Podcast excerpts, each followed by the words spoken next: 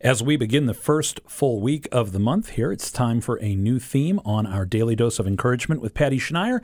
Patty, what is in store this week? Well, one of the things I love most about the Catholic Church is that she preserves sacred scripture, preserves the doctrine of the faith, preserves the memory of the saints, and preserves sacred art all throughout the world. This week, I want to look at one particular form of art and beauty. Poetry. Now, most of us don't spend a lot of time reading poetry. Most of us don't write poetry. We've become too busy to concern ourselves with poetry. But this is a loss. It's a loss of creativity. And this week, I want to share a few treasures from the rich treasure chest of spiritual poetry that has been preserved by the Catholic Church. And I think it's good for us to just slow down and read a poem now and again to ponder its meaning and maybe be inspired to write one ourselves. Poetry is the language of the heart. And who better than our Lord, the lover of our soul, to be the object of poetry?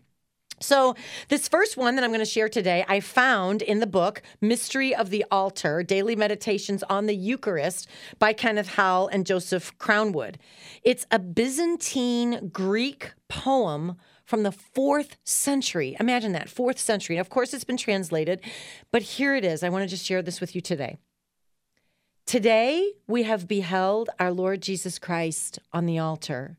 Today, we have grasped the coal of fire of which the cherubim sang in a shadow.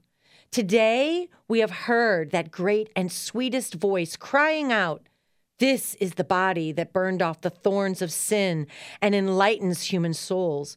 This is the body, the woman with a hemorrhage touched and was delivered from her suffering. This is the body that the daughter of the Canaanite woman saw and was healed. This is the body that the prostitute, by approaching with her whole soul, wiped away the filth of her sins. This is the body that Thomas touched and cried out, My Lord and my God.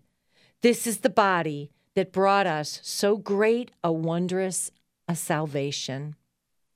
Maybe this will spur you in your prayer today to ponder the body which you receive at Mass and all that his body did while he walked the earth.